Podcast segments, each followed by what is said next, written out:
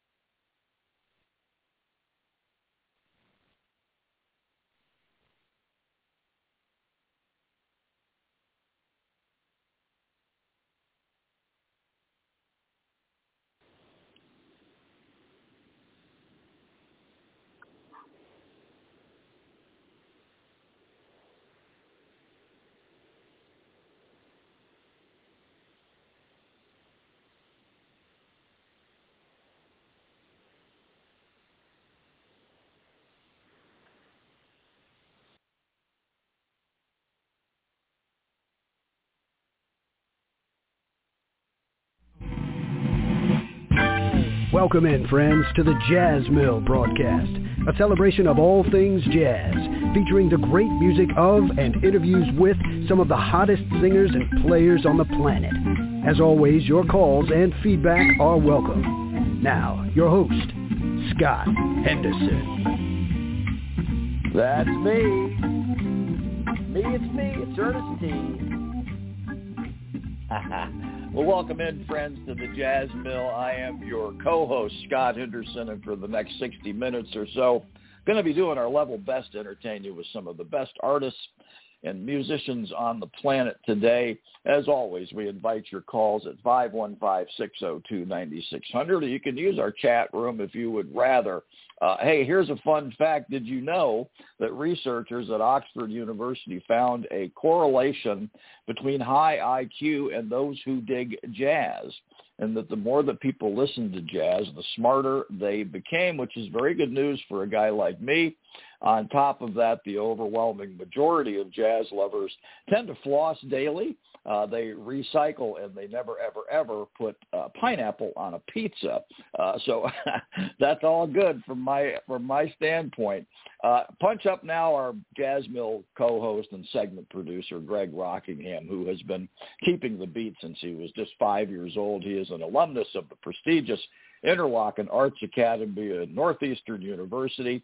Uh, Greg has worked with everybody from Glenn Miller to Steely Dan. Presently, he plays with the Soul Message Band, who, in my humble opinion, is the hottest B3 combo east of the Mississippi. They can be heard weekly at Chicago's historic Green Mill and elsewhere in the Midwest. Uh, welcome in, G-Rock. How are you, buddy? I'm doing well. Doing well. Sad that uh, well. summer is uh, uh, ending ending, but they're uh, they're holding on to some warm weather here in Chicago, so I'm doing okay. Yeah, it, it could be worse. They're saying 80s, 80s next mm-hmm. week, but uh, yeah, the leaves are turning and uh, some are starting to fall, and uh, it's always kind of a bittersweet thing. As pretty as it is, it's the it's the uh, you know the the uh, lead into uh, seven months of ice cold. but uh, anyway, you know what you get. right when about you, that. You know what you get when you live here. But uh, well, hey, it wouldn't be tradi- it'd be tradition uh, to to tell you a quick joke. So if you'll indulge me, uh, all right, Greg. please. Uh, now, now, wh- why did the museum thieves get caught? Do you know? Uh, no, I don't. Why did they get caught? Thanks for playing along. Uh, because they had no Monet to buy Degas to make the van go. There, there it is. There it is. They don't get any better oh, than that. Goodness. Uh, oh, that's man. that may be uh, right up there with the all-time uh, worst or best. I'm not sure, but uh, thank you for your thank you, got, you for you your. got Uh, for that one. Thank you, thank you for your fake, thank you for your fake laugh. I, I appreciate that. But hey, if our guest is if our guest is still here, he may have hung up on us. Oh, we we we've got a real a real blue chipper uh, today, Greg. Alan Pasqua. Uh, we we learned about Alan. Uh, I'll tell this quick story before we punch him up. Uh, we learned about him during uh, a show that we did a while back uh, with drummer John Armato, you and he, uh, both being drummers, uh, picked a few of your favorite drummers, and then we played their music, and you pointed out the things that you loved so much uh, about uh, each of them, respectively. And uh, John had picked one of Alan's songs, uh, Wichita Lineman, which we're going to play uh, at the end of the broadcast. We're going to play that as our outro. And uh, when we came out of that song, do you remember what happened to us, Greg? Uh, yes, I do. I remember what happened to me and you. Yep, I sure do. Yeah, it, it, it, all three of us were were weepy, and we could not speak. We were so moved by that song, and uh, it's always gotten me. There's a couple of lyrics in there that just, you know, they tend to bust me up. And then uh, John had pointed out um, some uh, really sweet brush play on that record that was kind of replicating the the whining that that he uh, refers to in the lyrics of the song. It's a Jimmy Webb song where he talks about being able to hear uh, his his girlfriend or wife's voice in the wires, and, and it's and it's and it's this this mimicking of that sound uh, as as the brushes are being played. And I think it's and we'll ask Alan this, but I think it's Peter Erskine that, that's making that happen. Yeah, Peter. Ever Erskine. since then, yeah yeah, I, I, I can't hear I can't hear that song without without breaking down, and uh, uh, it, it, it's so beautiful. These little subtle things that uh, you know a lot of people probably don't hear, but when you hear it, uh, there, there there's no going back. So uh, we're going to talk right. here. We're going to play some of Alan's music. Uh, he is the chairman of jazz studies at USC, born in New Jersey, uh, began studying piano at age seven, uh, playing both classical and jazz styles. He attended Indiana University and received a bachelor's degree in jazz studies from the New England uh, Conservatory. Uh, he's worked with all of the luminaries of pop music and jazz, to name a few. Stanley Clarke, Joe Henderson, the Brecker brothers, uh, Bob Dylan, Santana, Ray Charles, Aretha Franklin, Elton John, Queen Latifah, Rod Stewart, uh, John Williams, Quincy Jones, Dave Grusin. Uh, he's even written uh, for s- several movie scores. Uh, I think he's credited with the main work done on uh, The Waterboy uh, featuring Adam Sandler. So he's had his thumb in a lot of pies, that is for sure. So we're so happy to get to visit with Alan Pasqua. We'll punch him up now. Alan, welcome in, sir. I know you're getting up early to be with us. We so appreciate that. Hi, Greg. Hi, Scott. Not not early at all, man. I'm an early riser. Yeah. Well, good to be that's with how you, you both. get ahead. That's how you get ahead in life, and uh, we've been we've been studying your game, and ever since uh, that that uh, introduction to you, did did you hear what we were saying about Wichita lineman? Uh, I, I wonder did. Yeah, if I that could. that is uh, that is Pete uh, Pete Erskine playing on that record with Uh-huh. me, uh, and uh, wonderful bassist from Poland, Darek Oles, playing bass on Yes. that record. And you know, first of all, two things. One, that was probably the worst joke I ever heard, and two, you never put pineapple on the pizza.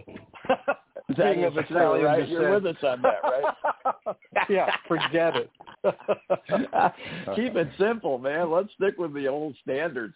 Uh, That's yeah, right. I uh, it, is bad. I, I looked I looked far and wide. In fact, that's the joke, uh, Alan. The, the worse, the better. It's like if it's so if it's Yeah. so bad, it comes it goes all the way around the circle and it starts to get good again. You follow me? Yeah. And uh, that's that's, Yeah, that's what I was hoping hoping to achieve there and each week as as we visit with our uh, our, our guests and our audience. But, Yeah, uh, yeah, yeah, Thank sure. you. I appreciate your candor. You won't stop me. You will not stop me. Well, you are uh, as much an educator as you are a wonderful, wonderful musician, a, a Grammy-nominated musician at that.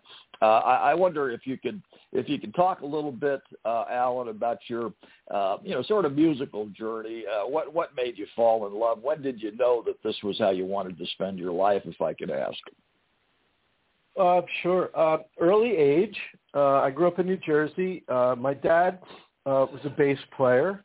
Uh, my grandpa was actually uh, he was a piano builder for Aeolian Piano Company in Garwood, New Jersey. So uh, Interesting. you know there was a there was a piano in the house. My brother uh, Mike, uh, older brother, uh, also played piano. So I used to sit and listen to him play. And then, you know, I just got curious after he was done practicing. I'd sit and kind of mess around. Um, I think for me, you know, I, I took piano lessons when I started, I think probably age seven, just, you know, getting familiar with uh, the piano and uh, classical, basic classical repertoire. Um, we, my, uh, my mom and dad took me to uh, Atlantic City one year uh, the Steel Pier when it was I don't even know if it's still there anymore. It might be. Mm. Um, Buddy Rich, Buddy Rich big band was there, and we kind of walked uh. in on them, and that was the first time that I heard um, the jazz music live, and you know uh. it was really, really, really exciting. Um, he had a uh, prob. This is probably uh, I'm guessing hey, uh, early 60s. I was little, uh, and he had a really, really good band. Um, so I was just, uh, you know, just kind of taken with, you know, what I had heard and all the, the emotional impact of, of hearing that music live. Uh, and then, you know, I, I started getting curious about it. You know, we'd go to record stores and, uh, probably early on. Um, I mean, this is right when stereo uh, was, you know, invented and and mass produced in like home stereo systems, and they were like big, big sure. pieces of furniture back then. You know, and you get big bands with the trumpets on the left and the saxophones on the right. And, That's know, right. That's uh, right. But I, I listened early on to, to Oscar Peterson and Ray and, and Ed Thigpen. Um, and then um, my dad and I went to the record store one night. We were getting a bunch of records, and I came home, and out of the bag popped this LP, and it was called Miles Davis Jazz Track. And huh. um, this was 1958, so it was his sextet on one side with uh, Train and Cannonball, and um, um, the other side was a film score that Miles did with French musicians, uh, and uh, it's been re- it's been reissued on on CD. But that was the first time, and, and th- that's like the famous Miles is playing Stella and uh, Green uh-huh. Dolphin Street and uh, Put Your Little Foot yeah. Forward. That's the first time I had heard that anything like that. And I remember hearing Train. That was the first time I heard him with his solo break into uh, in Green Dolphin Street, and just how lyrical he played, and and how you know yes. his sound. It just it it really took me. Um, and that's when I heard Bill Evans the first time uh, play the, his oh. incredible intro on Green Dolphin Street, and I was I was like, what what is this? you know, because it sounded to me like like Debussy and Ravel, but it was like it wasn't. Um, so I kind of made a left turn away from Oscar and really listened to a lot of Bill Evans as a kid. And being yeah. very close to Manhattan, I was able and very fortunate to go into the into New York City and see Bill play live many many times um, in yeah. a, var- a variety of settings. Uh, uh, the Museum of Modern Art did a Sunday series called Jazz in the Garden, and uh, I saw Bill play outside there on a Sunday afternoon with my 80-year-old classical piano teacher, uh, Lillian Gerhardt, because she was. She said, "Alan, I want you to teach me about sw- swing music." so, you know, we went into New York. We took the bus in, and uh, it was Bill and uh, Jack DeJohnette and Eddie. It was that trio. And, yeah, you know, just, perfect those things they never leave you. They imprint uh no. imprint on you and and really yes, really kind of forge your you know that that creates your your life, you know, what you're going to do. So those were the yeah. early uh yeah. inspirations for me, you know. Yeah, well, how lucky were you to fall into such wonderful stuff? You know those records, Greg uh, the Miles record. Yes. Greg's got a heck of a heck of a collection, yeah. and uh, suspect yeah. that you two have taken taken some of the same turns in in your in your musical uh, studies and, and as your tastes have developed. Uh, you mentioned uh, uh, Peterson and, and Bill Evans, who uh, I'm sure you'd agree were were uh, different stylistically. Uh, but but if you could, you're a perfect guy to ask if you had to kind of break down their games. Uh, what what about them do you like, and wh- where are they different, if I may ask? Oh, geez. I mean, both of them were incredible piano technicians uh, in in very different ways. Um, Bill, I, I'm not sure I ever heard Bill ever. His, it, it wasn't that his stuff was worked out uh, but he was really a two-handed piano player. He he used both hands uh, in in his uh, solo uh, approach harmonically, and all of his moves were they were perfect. They, there was yeah. nothing ever questionable about any, not one note. That it, everything completely made sense. All the the I's were dotted, T's were crossed. Um, he had a sound uh, like nobody else, uh, just in terms of his touch, and then the way he he hmm. voiced harmony, his his harmonic voice, his chord voicings were were yeah. Different because he combined, you know, the the the older style of like, you know, in in my class we call it tertiary uh, chord voicings, where it's like you know one three five seven he combined that uh-huh. with the more modern um, modal, like perfect fourths, perfect fifths voicings, and he would use uh-huh. them in the same musical sentence, and that really, you know, uh, that was very unique to Bill, and and it made yeah. his sound kind of a, a little bit elusive. It's like what is because the on one hand there was something that sounded very familiar, and then it was bookended with something that was uh, that sounded great, but but unusual, you know. And uh, yeah. there's really early recordings of, of Bill uh, with George Russell, who was one of my teachers at, at NEC.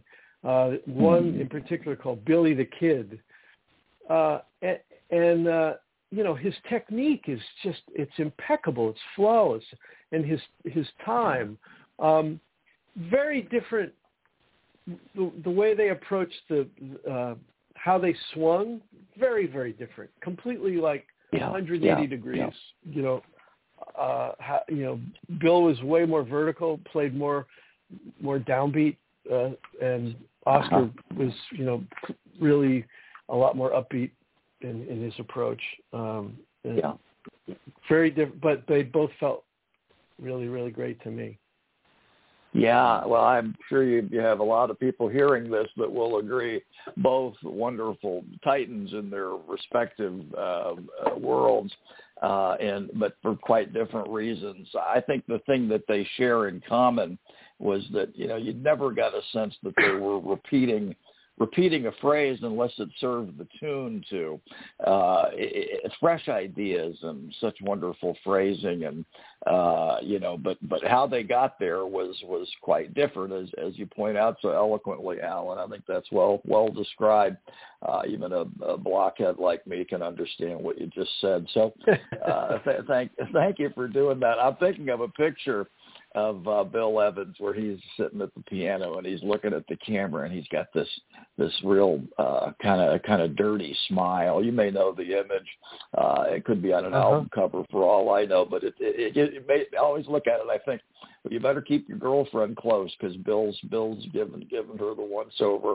Uh, he, he seems like he had he had a little. Did he have a little rascal in him, or is that just my imagination? You know, I don't know. I, I unfortunately never got to meet him, although we grew up like ten no. miles away from each other. He was did you really? He was yeah. one generation older than than I was. Uh, um, but I um, I've you know talked to people who knew him and uh, said he was just a wonderful, warm, really warm guy. Very, very, yeah, yeah. very sweet guy. Uh, Eddie Daniels is a, a, friend of mine. Uh, I'm sorry. I was going to say Eddie Daniels is a, a friend of mine. Uh, we were na- uh, neighbors actually when I lived in Santa Fe, New Mexico for a few years. And Eddie said that he was in the Vanguard one night and uh, Bill was playing. And on the break, uh, Eddie went up to him and was talking to him, and he said, "Man, you know, I love that that tune of yours very early." Uh, you know, he says, "Yeah, I, I got to transcribe it." And he said Bill took a bar napkin and just wrote the changes down for him and signed it and said, "Here, here, Eddie." yeah. How generous, lovely right? Guy. How generous. Love, that is yeah, a lovely, lovely guy. thing to do. Yeah, he's uh he's he's one of the titans, one of the handful of guys you think about uh you know as as you look uh, back the, the the shoulders of giants, right? We all uh stand on them and uh thank goodness uh thank goodness they were they were a part of the part of the whole scene. Um you mentioned a second ago too the the uh, the the entertainment centers we all grew up with. Greg, did did you have a one of those? Uh, ours was uh, about seven feet long, and it had a TV in the middle. It had a hi-fi on one end and a and a, and a turn t- turntable on the other end.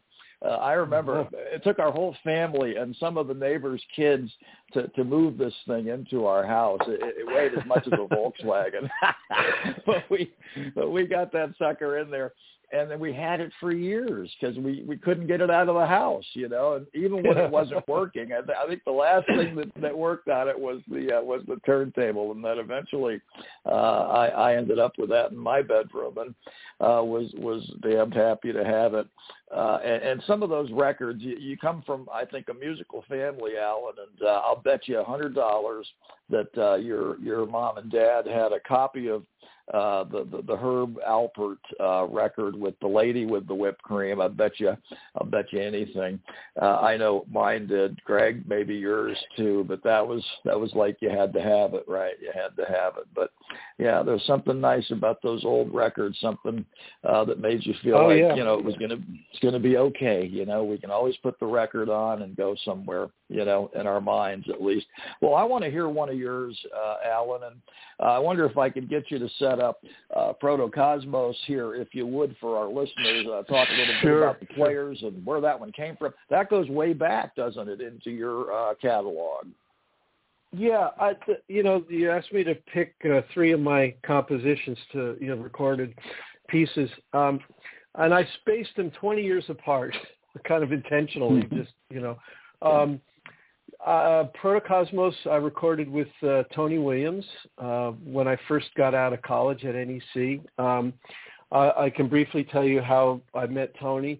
Um, as I mentioned earlier, George Russell was one of my teachers at, at, at New England Conservatory, and I was the luckiest man on earth to have as my piano teacher Jaki Byard, um, who really took me under his wing and mentored me for a couple of years.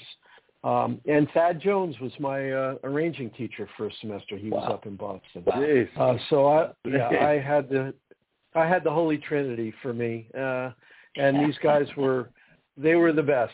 Uh, Thad invited me to the Vanguard. I got to sit in with the band. Um, George wrote a suite of music that was commissioned.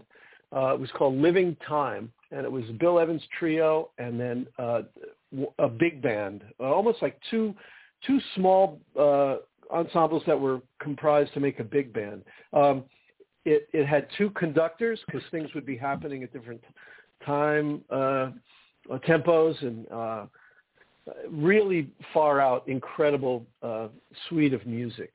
Um, it was recorded on CBS, and some of the personnel on the LP, uh, Joe Henderson, Jimmy Giuffre, uh, Snooky, um, Tony Williams, Webster Lewis played organ.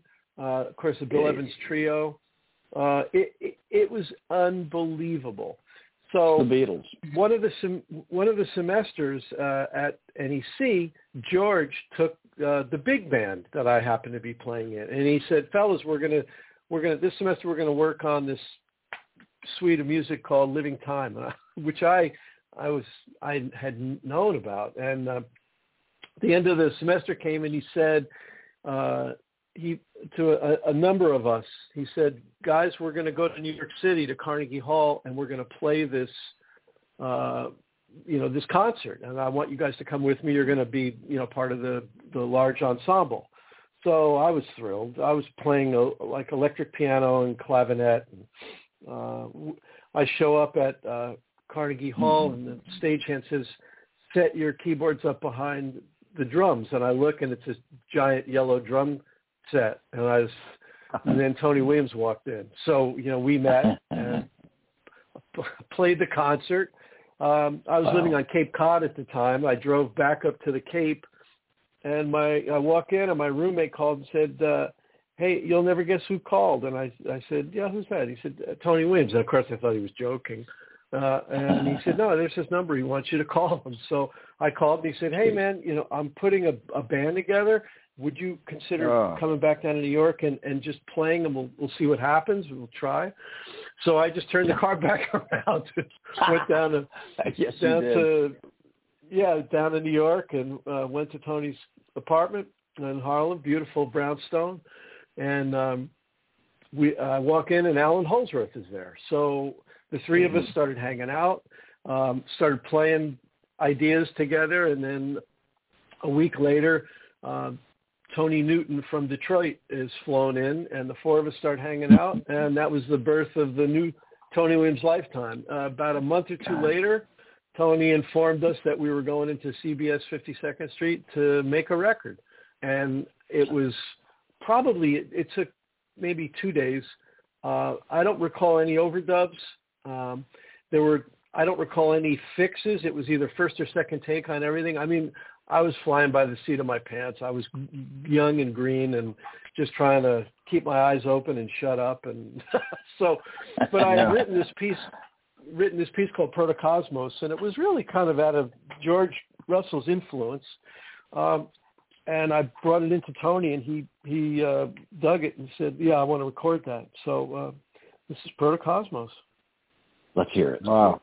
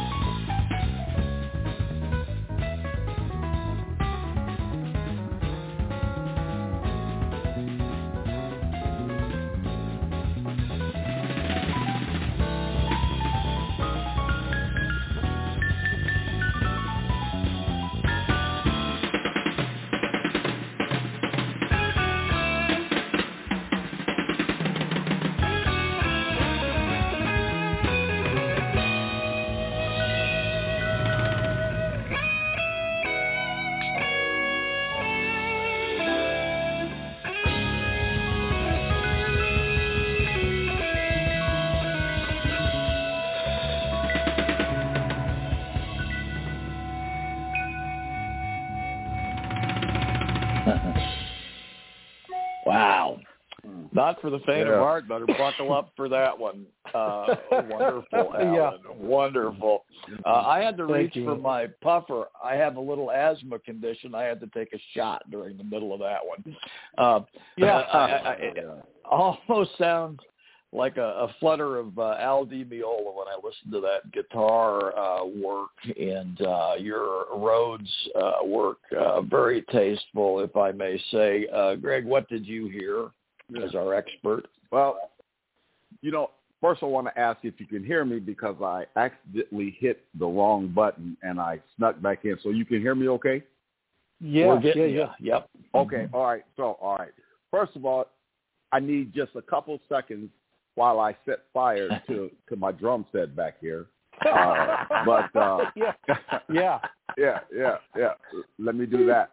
But uh, it's great. Yeah, so I want to ask Alan real quick. Uh, in the beginning of that, uh, I can think of a couple ways to count that, especially once the uh, solo starts. But when Tony was doing his uh, fills uh, in the beginning, how did you count that? How did you write that out? Well, it's funny Like- too. Uh, you know, on the this song for some reason gained a lot of traction in in the musical fusion world and uh was kind of a favorite of, amongst younger musicians that were Allan Holdsworth and Tony Williams fans. So there was a lot of stuff on the internet about it and different charts and uh people Mhm. even thought Allan Holdsworth was the composer. So one day I just you know I I got pissed and I I went on the internet and I said, guys, let me set the, let me just kind of set the record straight here. I'm the composer and here's a chart of the tune. Really, I mean, it I I I counted I counted in 3. You know, it's Yeah, it's yeah, uh, okay. the, Mhm. yeah, I counted in 3 and you know, the bass uh the the bass kind of moves through the bar uh One, two, three, one, two, three. Da da da da da. Okay, da. yep. You know, it's in Uh-huh, it's in yeah. it's in Yeah. three. But I it can you know, you some people want to count it in six, but then it gets too nervous and it's you, there's no pocket. Yeah, You know, it's it's Yeah. not relaxed then. yeah. Well, It's in uh, three. And I you know, and I had beautiful. to count my ass off, man. For the I was Yeah. gonna you know, to save my life, man, during those films. and Tony, yeah, and and Tony's powerful, but uh, at the same time, uh, just like your piano solo, very very powerful. Like uh, there was no back seats in this band, and and Alan uh, Holdsworth is just just just great, and just Yeah. it was great. That's you know I don't need to say too much because uh, you wouldn't have. It, like some stuff you just don't need to say. You need to listen to it, but it was just wonderful, I'm hip. wonderful, powerful. Thank you, man. Very Yeah. powerful. Yeah, yeah, yeah. I yeah, think that I, I you think know that Tony was he. Tony was beautiful and an incredible leader too. Um, you know, I mean, because Miles taught him, uh, led him. You know, not so much about hey, you know, they never told him what to play, but just kept, you know, making s- kind of conceptual suggestions about things until he heard something that he wanted. And Tony was the Right, same yeah. way. You know, he would say, he would say, Alan, man, listen to Holdsworth, listen to his guitar, listen to the register that it's in. You know, can you when you comp, can you orchestrate some stuff, you know, out of his way so that, you know, there's room for all the instruments. So he really taught me a lot about the sonic space, you know, when you record and and even when you play live, you know, cuz a lot of times, you know, piano players especially, they just when they're comping, they just play where the hell they think that you know. Oh, here's a D seven chord, and they just play it, but Mhm. they don't really. They're not listening to what's going on around them, and, and there's there's places where that chord can sound magical, and places where it can create you know a lot of audio confusion. so it's like Yeah, he and- was and- really. That's a fact. Go ahead, go ahead. I'm sorry. Continue. No, No, I was just right. going to say. Tony, he he was really great about just uh being a leader that way. He, he you know Yeah. he let us And discover it. Yeah, yeah, and by you saying that, uh, I want to get uh, let Scott get on to your other two, but by you saying that for listeners who are are not at the at the point or the level you are, but it's like really important uh, to listen to people around you, and you, as you know, I'm sure, especially you, but you can start, start telling. Not at your level, you're way past that, but when people aren't necessarily necessarily listening, but uh, I'm still on you and your piano teacher taking the train because uh, she wants to learn about jazz, and your example yeah. is Bill Evans, Eddie Gomez, and Jack DeJohnette. So uh, how do you follow you, that definitely yeah. learn this in the right way. That's just uh, that's that's just great. It, it's wonderful, wonderful. Yeah, and you're right, beautiful. exactly right about what to play and listening, and all these guys that you're playing with. They were leaders that some I mean they were in somebody else's band that taught them and passed it on. Yeah. But you guys passed that on the right way, boy. Woo. Yeah, Man, yeah. God, I was don't do this I was to me lucky. I'll say, I'll say, I can't wait to. I, we're going to play it ten more times. Uh, Alan, Greg, I bet you guys would agree that a song like that with, uh, you know, so much subtlety and nuance, it's like a piece of poetry. You have to read it four, five, ten, twenty times to really uh, get your get your teeth into it. And each time you do, uh, you give yourself a chance of loving it even more. So, uh, lightning in a bottle, no question about that. Uh, so that one, uh, uh, uh, Protocosmos. Um, uh, with Alan Pasqua and company, and boy, at uh, company is uh, not not not doing it justice, but uh, loved it. Talk a little bit now. We move ahead here to uh, 1995, if I have it right, Alan, and uh, Grace, the song. Could you tell us about it, please? Uh, yes. Um, okay. Uh, when I was in high school, I met this group of musicians that were in New Jersey, or you know, some guys lived in Jersey, some guys lived in New York, uh, and we would get together on Saturdays in Cranford, New Jersey, to play. You know, just jam, play tunes. Um, some, and one of the guys was Ralph Simon. He was a saxophone player. Another guy, I remember his name was Ron Aliotto. Uh, Chris Parker, I believe, was one a drummer. He came for part of the time. Yeah. Um, and I was The a Chris young guy. I was from, the, I was uh, from stuff. Is that that, that Yeah. Chris Parker from? Yeah. That Yeah, play, yeah, okay. yeah. All right. Sorry to yeah. Sorry to uh, no, no, no. And, Yeah. and Yeah. I was the young. I was the young guy. I was the kid. Uh, but you know, I, I I like I love to go and play. And uh, after one of the sessions on Saturday, uh, Ralph Simon, one of the tenor player, came up to me and he, and he said, "Man," he goes, "You play too much." and, oh. and I just looked at him. I was like, I was shocked. I was like, "What?" He goes, "Yeah, because man, you just play too much. Why don't you just, just listen more?"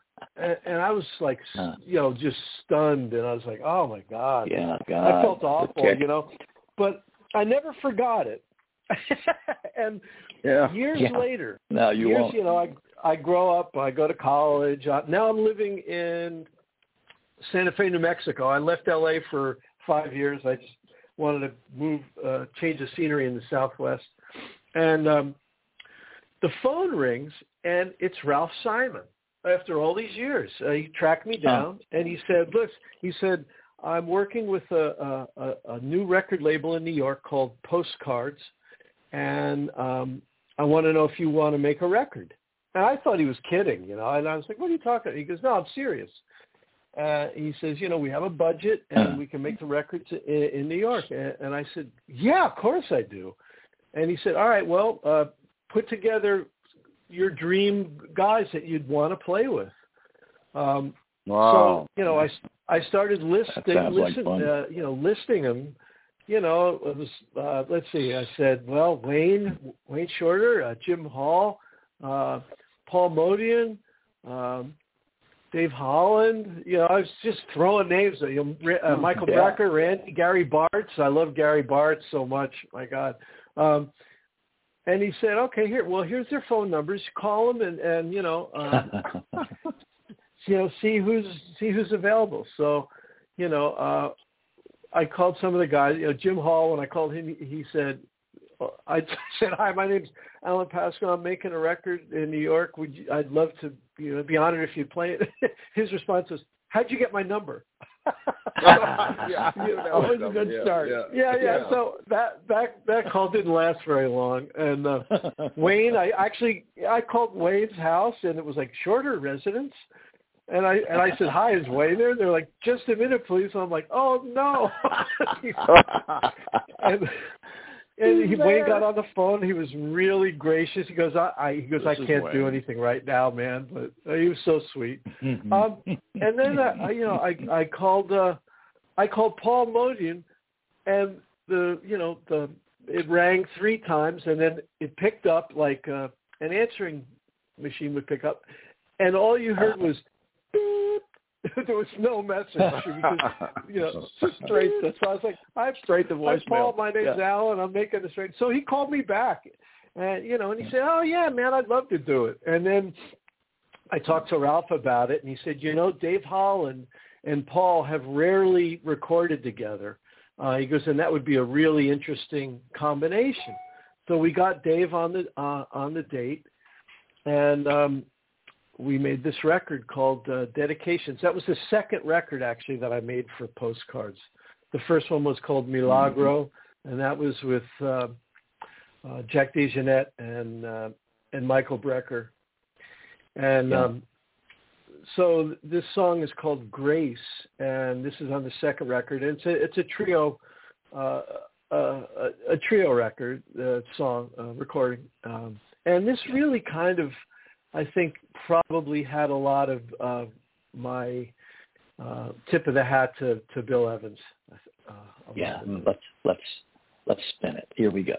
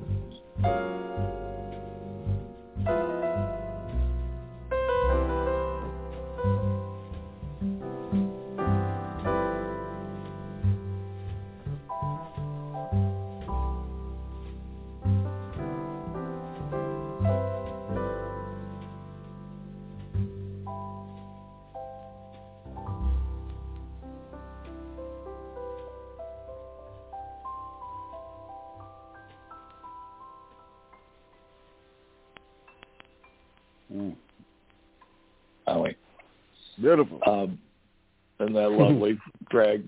My God. Uh, Thank you, guys. Maybe the and maybe the antithesis uh, to uh, Protocosmos, right? Yeah. uh, you can Yeah. you can see you can see it's a capability of yours to uh, uh, play something like that, and that's a skill all in and of itself. Uh, it occurs to me uh, no accident that a grand piano is shaped like an artist's paint palette, uh, Alan, and that's meant as a compliment to you, sir. Just Thank just you. gorgeous. Uh, Greg, Thank Greg, you. your your thoughts, your thoughts, Greg. Uh, no, another uh, uh, I'm moved. I'm moved. just as yeah, right. Uh, just either one of those, uh, uh, but just in a different kind of way. Just unless my ears deceive me, um, going uh, between three and four, just so smooth, and you don't even know you're Yeah. switching. Maybe time Yeah. signatures a little bit because everything is is Yeah.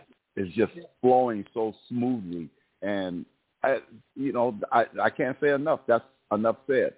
Um I, Thanks, I I've heard uh, the first one before but I don't talk to anybody about it. So this is all flowing out I I rarely uh other than musicians too much just talking out to the audience that might not know music and just listening to it just as a whole first and it's just beautiful beautiful beautiful Thanks, man. But- I, I have a funny story about about this. i want to share with you guys. While we're making Surely. this this record, while we're while in the middle of the take, you know, and I I I'm in in the drum booth with Paul, and I said, Paul, here's a chart of the of the tune. He goes, okay, man, and he doesn't read music, uh, but you know his feel is second to none. So Hmm. you know, I said, listen, at the end of the tune, we're going to we're going to slow down. We're going to retard, you know, and and then just kind of go free. But you know, the all of us, you know, I want the band to retard. Okay, man. So we do the take, and and you know, well, I'm playing, and I'm I'm in my head. I'm going, geez, this is a really nice take. I think I said, I think you know, while it's going on, we're getting close to the end. I think- I think we got it and we I start to slow down and Paul doesn't. He keeps playing Oh. time. And they I'm breaking the time down and Dave Holland is breaking the time down and Paul just keeps going ding, ding, ding on the cymbal. And I'm thinking, oh my God, we blew the take and I, I swear to God, I almost stopped and went, fellas, we gotta do it again. And I went, Oh I said, screw it, just finish it and we'll go in and Do it. listen to it, and then we'll make another Yeah. take. And then I, I we finish the take. I go into the booth and we listen back to it, and it's it's magic what Paul did because he created all this contrast against you know the two of Yeah. us that are slowing down. And he's just like keeping time, like, but he's fa- he's fading out as he's keeping time. It was just magical. Yeah. yeah yeah. The way and you said And, something and I almost ruined it. I almost, I almost ruined it by, you know, I was going to open my mouth and say, "Oh, we got to do another one." So, Uh, you know, you sometimes when you have a musical, uh, sometimes when you have a musical agenda, um, it doesn't work out the way you think it's going to. And, and uh, That's a fact. you know, thank, fact. Thank that's God I was, uh, I was flexible. Yeah, flexible, right? And you said something uh, when, when, when, which is is is like difficult. Uh, uh, uh, that difficult to do. Like there was a, a, a quick, real quick story with this uh, that um, I heard, but somebody was in the band and Tony Williams was recording with uh, Sonny Rollins and Oh, Tony kind of said, uh, I, I kind of don't know like what you want me to do, and he said Yeah. uh, in his voice, in in Sonny Rollins' voice, that yeah, you know you're the you're you're the great Tony Williams. How would it sound if I was telling you what to play? And he never Yeah. told him what to play. And Mhm. you know you gotta, and that takes experience to be able to listen and come up with your part. Uh, and Yeah. you've done that all your career, so uh, that's that's a very very good point. Very good point. that you know, made. it's it's beautiful. really it's really interesting because you know I, I was in in the jazz world. even though I was, you know, in my 30s at the time, I was young and green. I mean, I had just started making, you know, records as a leader. And you know, the first record for Postcards was called, as I mentioned before, Milagro, and and uh, that had uh, Jack DeJohnette uh, playing drums. And there, there's a tune that I wrote called Rio Grande that Mike Brecker plays mm-hmm. on. And I had a demo mm-hmm. of it that I used to play in LA with Pete Erskine. And Pete played uh, like an almost ECM kind of a cross sticky, beautiful European mm. kind of a pulse. And and mm. we rehearsed in New York to make the record, and Jack was kind of playing uh, like a almost like a boogaloo groove, and I was like, "What the hell are you doing, man?" You know, and, and I was like, and I'm like, now how the hell do I tell Jack this isn't what I I had imagined? so I, you know, as nicely yeah. as I could, I said, "Hey, Jack." Um, you know, I'm really kind of thinking about maybe a different approach to this. And he's like, oh yeah? And I said, I said, yeah, man. I said, I have a demo. Would you like? He goes, I don't want to hear any demo, man. and I just was like, oh, thank you for kicking my rear end right there. like when you hire when you hire an artist, you have to be open to allow them their creative yeah. you know that's what that's what you're hiring. It's you know you that's right. you know and what uh, he played on yeah, it was was yeah. incredible. It just wasn't what was up my musical agenda. So it's like right. yeah, you know, it's, and, and they're and they're sensitive but you want they're sensitive so you got to watch how you say it. But then you want them to be sensitive uh because that's sure. why you call them. That's what makes exactly. them great. So, it, exactly. Yeah. yeah. Exactly. It's it's yeah. ironic in a way. You know, it's like you know here I, I call Jack DeJohnette for his brilliance, and then I'm trying to you know steer him into playing a certain way. It's like it's it's kind of foolish. yeah, no, and, but you get it done. You, you were you were you know I'm not I'm just giving credit where credit is due. I not I'm blowing smoke up somebody's you know, rear end or anything. But you uh, you you you learn that uh, uh, uh, yeah. you said, okay, let me sit back and let me be flexible with this, and that's yeah, yeah, yeah. There's, there's people yeah. out there that's not flexible. Uh, that's when it right. Comes to, yeah. You know, uh, known people that are just not really flexible. So that's great. That's great. I'm enjoying yeah. this, uh, Scott. Yeah. in this in this fun in this yeah. fun. Well, you, yeah. you, you you you hired talents, and talents maybe going to have a different interpretation. In fact, you hope they do, right? Um, yeah, you know, right. Uh, yeah, yeah. You guys, you guys may have uh, Steely Dan in, in common, but you know they were famous for you know bringing in people, uh, you know, one band after yeah. another till till they found what they wanted and I, I think yep. part of it they they didn't they didn't know what they wanted until they heard it, and then when they heard it, they exactly they knew. But, yeah. Uh, it, it, that's what you've got to allow to happen. Uh, that that free flow of ideas and the exchange of you know stuff that might be better, maybe not, maybe it won't be better, but at least you've got to give it some air, uh, which which you you smartly uh, did, Alan, and uh, that's such a pretty pretty tune. Um, Thank mm. you. And and this whole this whole negotiation it, it intrigues me. I've not sat in on many sessions, but you guys have, and uh, the the, the delicateness that that the, the skillful uh, art of negotiating uh, you know, uh, working at a change. I mean, sometimes stuff's just not working, right?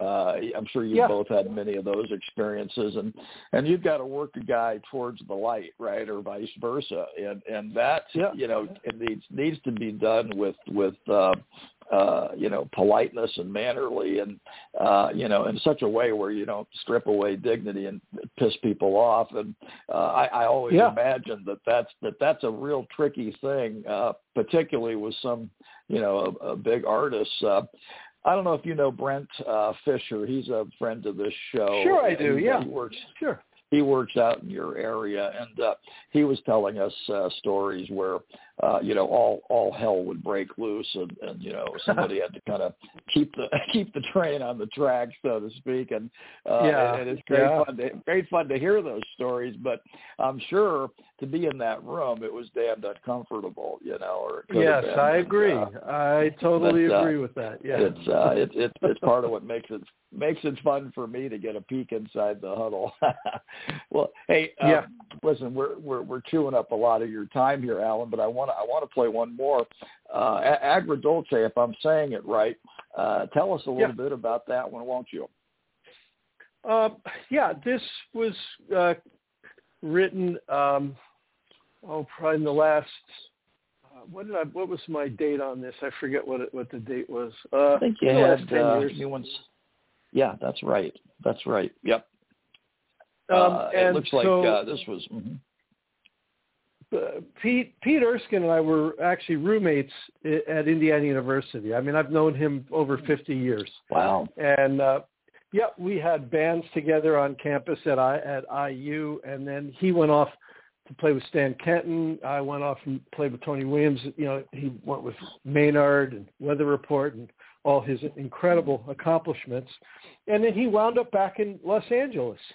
So uh, I said, "Hey, man, let's let's play." So we put a trio together. Uh, first with uh, Dave Carpenter, our dear friend, uh, our, our late, unfortunately, dear friend, who was a great yeah. bass player. Um, and we we recorded some, uh, some records uh, together. And then later on with Darek Oles, uh, our bassist who was from Poland. Um, and this was one of the, the one of the pieces I wrote for the trio. Um, it's a very uh, melodic piece. It's almost uh, it's almost operatic in a sense, uh, and um, you know it it really uh, it kind of speaks to the to the sound of this of this band, this trio. Um, very simple melody with kind of uh, unusual classical harmony to it. Um, I liked. I, I got very fascinated with combining uh, traditional chords in the jazz idiom, as opposed to always having jazz chords. You know, chords that are heavily altered and modified. I like Mhm. something about the purity of a simple pop chord or a classical chord mixed in Yeah. with you know in in the you know in the uh, jazz composition. So this was this is a good example uh, of a piece like that. And agrodolce in Italian means bittersweet, and uh, hence Uh-huh. the title. Yeah, love it. And love this it. Let's- actually, let's we hear it. recorded this. Uh, we recorded this live in Italy, uh, Mhm. um, and this was yeah. Actually, we we recorded it a, a few years ago, and it, this was uh, nominated last year for uh, a Grammy for Best Jazz CD. In uh, two, Right. 2022, if I have it right. Yeah. 22, yeah, we did. stuff. We did not win. Terri Terri Lyne Carrington, bless her beautiful soul, she won. I'm so happy Mm-hmm. for her. Uh, but uh, we were honored to be nominated. Well, let's give That's this a right. listen, That is- folks. We'll that's great. enjoy this. Here, here we go.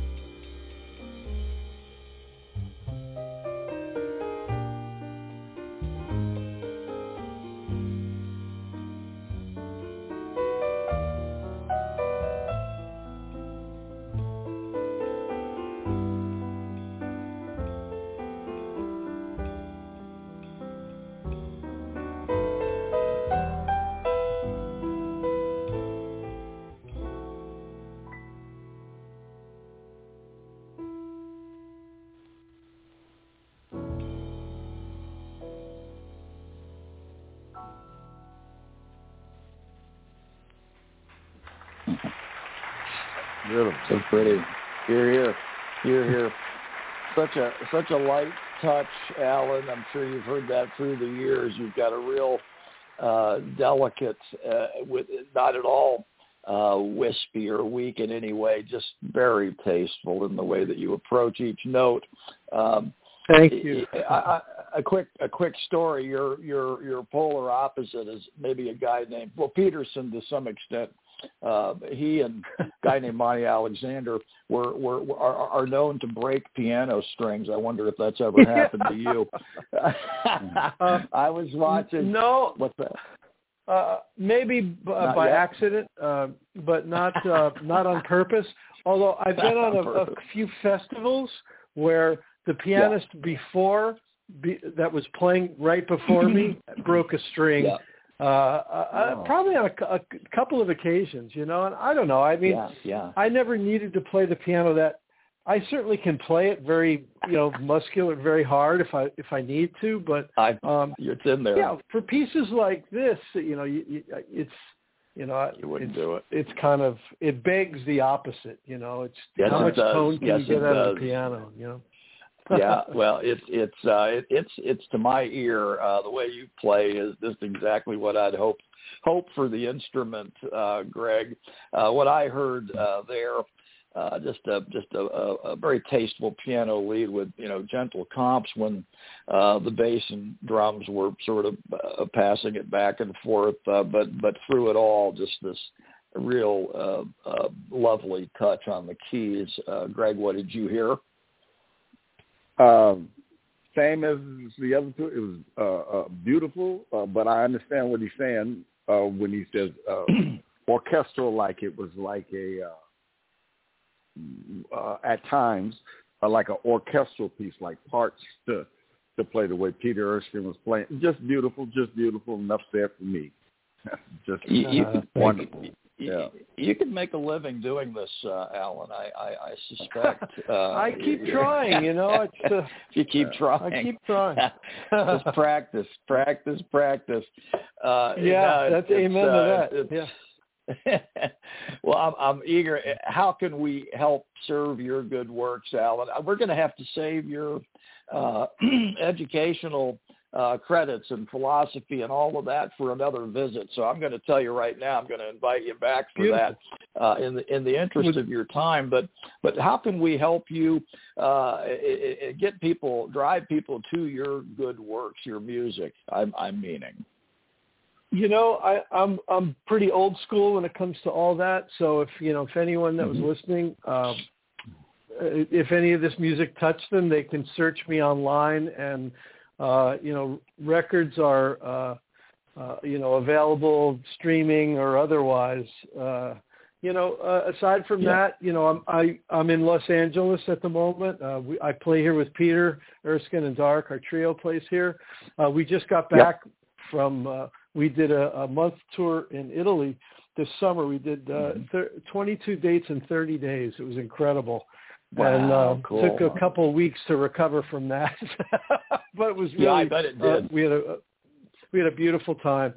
Yeah, um, and uh, yeah, like that. I, I'm I'm here, and uh, you know I teach privately a little bit in Los Angeles, and uh, uh, via Zoom. You know, for people that are are not in LA, and uh, you know I keep writing, and uh, you know hopefully. Uh, We'll we'll stay fertile and creative, and more music will will be coming forth soon. Yeah, I would stick to your stick to your program, my friend, because you've got you've got a formula that really really touches me. It is it is to my taste uh, for for certain, and Greg, I'll bet you'd agree. Um, so know that you you've got uh, you've got access to us whenever you like, Alan, and uh, we'll we'll get that other Thank you, uh, guys. booked as soon as we can. And uh, if you would, if I could indulge you, as we're going to play uh, Wichita on the way out. Anything there in the composition of that that we should know about? 30, 40 seconds on that one. Well, I you know I mean Jimmy Webb is a genius, uh, one of the great American songwriters uh, that kind of maybe isn't really looked uh, in the same s- sentence as the Great American Songbook, but should be. Uh, Should be. fantastic composer, songwriter, um, and you know the song. If you have a beautiful, you know, song that's already sculpted, you don't need to do anything to it except play it and and That's not right. get and not get in the song's way. Just don't try and do Yeah. anything to it, you know. And and right. you know, I just tried to keep it in the idiom of, you know, I didn't use try to use any jazz chords, even though we're playing with a jazz trio. But it's a pop song, so you know, Yeah. I kind of just thought of playing sensibly, you know, in in, in uh, my interpretation of what Jimmy wrote. But it's a it's a beautiful, beautiful song. It sure Peter is. You- you make and Dave it- Carpenter on that. You you you you make grown men cry with that one, Alan. Uh, Pasqua has been our guest today. We so appreciate you, Alan. All the very best to you, my friend. For Greg and I, uh, keep swinging, won't you, please? I will. Thank you so much, Scott and Greg. It's been a joy and an honor for me to be on your program. Thanks again. All Thank you so much. Take good care. Right. Bye bye now. Uh, Greg, that's uh, that's a that's a true mensch, as they say. Just a terrific guy, uh, wonderful player. Yeah, uh, I got to catch my breath, man. I'm just I'm all a Twitter here. Uh, let's take a quick break, uh, Greg, and uh, we've still got some important business here to conduct. We've got uh, the Jazz flashback with Greg Rockingham, and he's going to break down a Dexter Gordon tune called Cheesecake, which you will not want to miss. So stay listening, folks. And now a quick word from our sponsors. Stay tuned.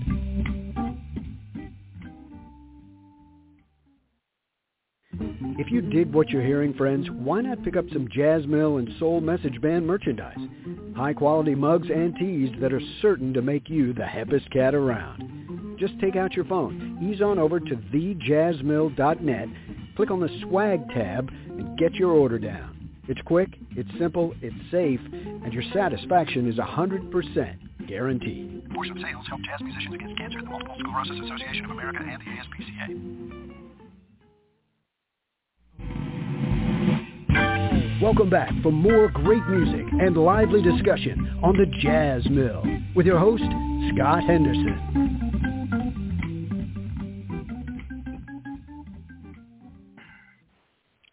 Well, Greg, it is time for the flashback, my friend, uh, as we pay tribute to the important players and performances from the past in jazz. Uh, what do you have for us this week? All right. Um, today, uh, September 28th, okay, uh, p- uh, pianist uh, Kenny Kirkland was born in oh, yeah. uh, 1955 in Newport, New York. All right, and another thing that happened today, uh, Tony Bennett and, as we were talking about him, uh, Bill Evans, uh-huh. uh, they record together again, and that's their second album, and they recorded that ah. this day in ni- 1976. Also, uh, tenor saxophone uh, phonist uh, John Gilmore was born in 1931 in Summit, uh, Mississippi. Tomorrow, on September 29th, uh, in 1959, on September 29th, I was born. Not that I rank with these guys, but my birthday's tomorrow. So, T-Rock, uh, violinist, your birthday. Yeah, uh, tomorrow, uh, violinist uh, Jean-Luc Ponty was born uh, in 1942. Oh, yeah. And I'm not going to pronounce this city's name because I might mess it up, but it was in France. Uh, France uh, somewhere. Our yeah. branches, our branches are, are, are, are I know I'm messing up. But anyway, also uh, on somewhere. the 29th, uh, trumpeter Dizzy Gillespie plays at Carnegie Hall with his big band and uh, with oh, guest uh, Ella Fitzgerald and this uh, relatively known saxophonist uh, Charlie Parker. what a lineup! Oh my God! What right. a ticket to have! And then, huh? oh, yeah, uh, September 30th. Lastly, I can't leave this out. Uh, drummer uh, Buddy Rich was born in 1917 in New York, New York.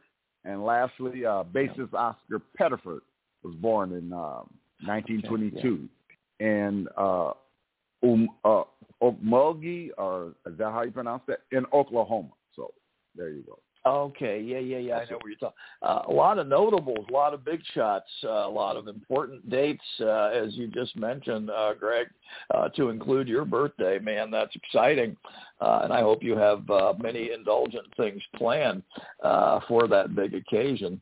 Uh, you probably yeah, probably working. playing uh, three.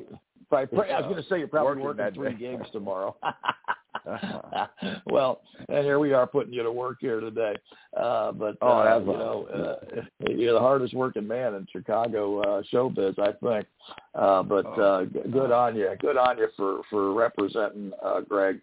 Now, uh, in uh, uh, our breakdown this week, you had a great suggestion as I uh, reviewed this song before air today. Uh, a little tune called Cheesecake, Dexter Gordon's treatment of that one. Uh, talk a little bit about that before we give it a before we give it a spin.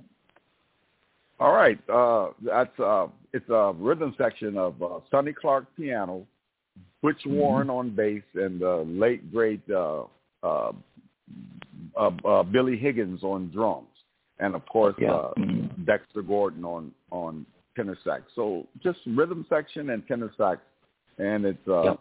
just uh, such an enjoyable uh, recording, and especially this one. So folks uh, will want to buckle I'll up. Talk more about uh, it. Buckle up. Get, hold yeah. on. Hold on for dear life. Uh. Hear hear it. Any more to add, Greg? Or are we good to go? Oh, we're good to go. Okay, here it comes.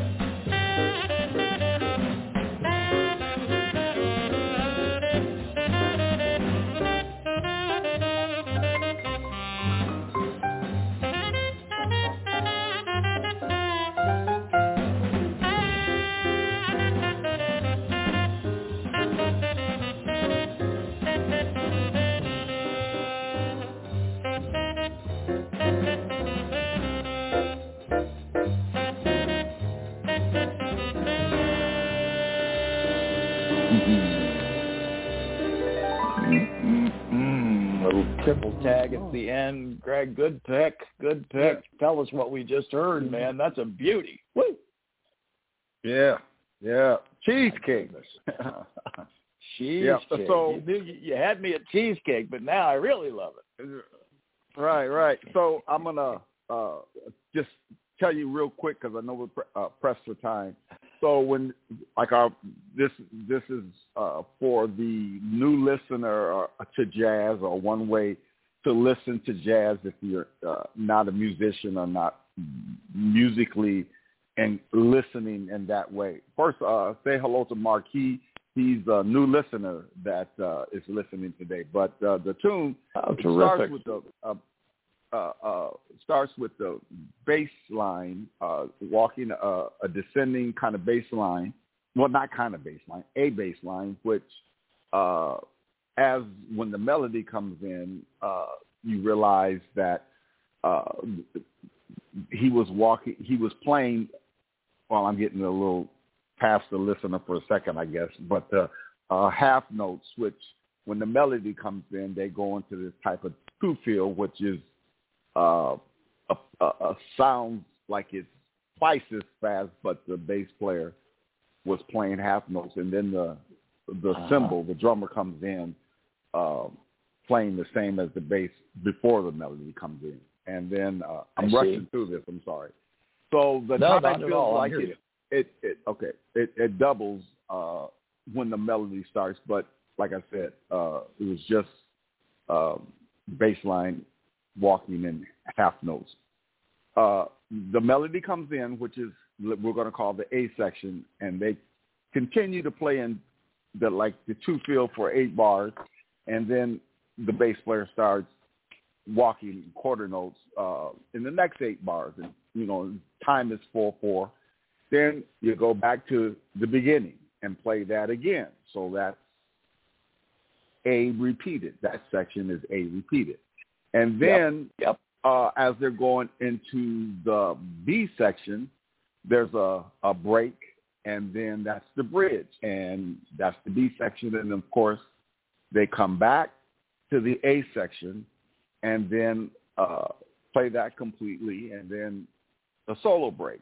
And you can hear Dexter Gordon, his fabulous swinging solo first, and then oh yeah. piano yeah. player Sonny Sonny Clark comes in and takes a solo, and then when uh, Dexter Gordon comes back in, uh, sounds like that could have been a shout section in the beginning, and then uh, some trading with the drummers, but it didn't happen that way. Mhm. Uh, Mhm. Dexter just played another solo, and then they went back to the top, played the tune down again, and then, as you mentioned, the tag at the end to take it out. So uh, real fast, that was uh, what I uh, thought about and listened to as Yeah. I was listening to that. And a new so, listener so great. to jazz or So great. could think about stuff like that. Okay. Yeah, well, it, it just deepens our enjoyment of it, Greg, when you do this, because you know we now know what we're hearing, and uh, to be able to you know kind of put uh, the construct uh, together along with what we're enjoying with our ears, uh, it just gives us another layer of things to appreciate, and uh, I think that's why. If people uh, can be made curious about this music, I'm talking specifically about jazz, and some of this uh, you know, is is a little more complicated than you know folks might be ready or interested in. But if you'll give it a shot and and give it three or four spins through before you judge it, uh, I think you'll start to find you know the the uh, the- the common phrases and things that you can get your teeth into, and when you understand, um, you know, some of the things that are going on within the band, uh, it just makes that easier. And uh, you help us do that, Rock, and I'm, I'm grateful that you uh, that you can and are willing to on these airwaves. It's it's one of our values. Uh, they Oh, yeah. tell us in the feedback. So uh, good on you, man. And I encourage for- I right, I encourage people to to go out and hear some jazz. Go out and that's right. um, and, and and no matter where it is, uh, you know, it's it's. I can't speak for bad jazz examples, uh, but if you get a chance to hear some names that you've heard of before, do that. And if there's names that you haven't heard of, heard before, uh, listen to that and listen to you Yeah, know that it's it's just you're not going to find the greatest players in anything that you do all the time, you know, uh, but just support jazz on a national level or even a, a local level. And you'd Yep. be surprised how many great musicians are just playing in a club downtown or or Yep. somewhere close by. So it's they uh, need it- support too, it's- that's for sure. They sure do. Support support live music and and support uh, you know recorded music. Uh, Greg, like like you guys, uh, you know, um, i i just get out and, and hear them. Now that we've got uh, some some improvement in the pandemic and all of that, there's no excuse not to not to hear it live and to see music played is a whole other experience and. Uh, and, and it's so important to the, the artists and the and the people who are booking uh, acts. I mean, we've got to show them that uh, yeah, we're going to come out and we're going to we're going to put our money down and we're going to we're going to be uh, have a rich experience on a, on on account of that. Uh, so your your points are taken, uh, Greg, and uh, which which is a beautiful segue to uh, where you're playing next. I know you're busy tomorrow. Uh, where, where where are you playing, and, and what's your weekend looking like, and your week ahead, please? Uh, okay, so tomorrow we're playing a, a concert at uh, Studio Five in Evanston. Uh, Mhm. We uh, played there before, and also just to let people know, uh, no, no imitation, uh, no just single keyboard uh, with a Hammond B3 sound. Uh, uh, I bring uh, Hammond B3 and two Leslie speakers just like they used to do in Yes, the you past. And uh, I guess I'm Yep. Stuck in the past sometimes. But uh, uh, Chris Foreman will be uh, uh, playing, and Lee Rothenberg, and saxophonist Greg Jung, and myself. Uh, and that's tomorrow in Evanston, and um, also. Every, well, I was supposed to play Saturday uh, at the club that we always play in Waukegan, but uh, unfortunately I had to cancel that. So you, somebody might have seen that on Uh-huh. the schedule. On But the- then we on the play. Sunday at the Green Mill. Yeah, it, it, might have been canceled. Uh, well, it's canceled, but if it's still on the schedule, that's that's not happening. And Okay, then, disregard. uh, every yeah. Sunday at the Green Mill, uh, every Sunday at the Green Mill, and then uh, right after my wife's birthday on uh, October fourth, right after that, uh, we play at uh, Fitzgerald's. That uh, it's a great place to play, and uh, we've been Yep. playing there for quite a while, so that's enjoyable. And then go back out on the road for a little bit. We got a couple of things in Ohio, and that's about it. Uh, getting ready to record another CD with uh, Soul Message, and just that's that's about it. Just always playing and always trying to do something that deals with music. Well, you guys are, uh, you know, you're you're such an inspiration, and it's uh, music that I know if people will, they'll listen to it, it's hard not to like a B three. I mean, I I, I don't know uh, what there is to argue about, but uh, uh, it's a wonderful instrument, and when you play it in its authentic um, uh, construct, Greg, like you suggest with the two Leslies and you know the old uh, uh, the old keyboard with the stops and all of that uh, mm-hmm. I went to see Joey uh, Joey Di, DeFrancesco one time and uh, at the jazz uh, showcase over here, and he had a little, little looked like a little Casio keyboard, probably cost ten thousand dollars, but uh, you know, he mm-hmm. tried to make that sound like like a B three, and I wasn't having any of it. I was like, "You got to be kidding me, man!" Uh, and, and even even in his hand, he couldn't pull it off. You know, it was like there's no substitute for for the old. Uh, you got to lug that weight in order to get the sound. I think that's what it is.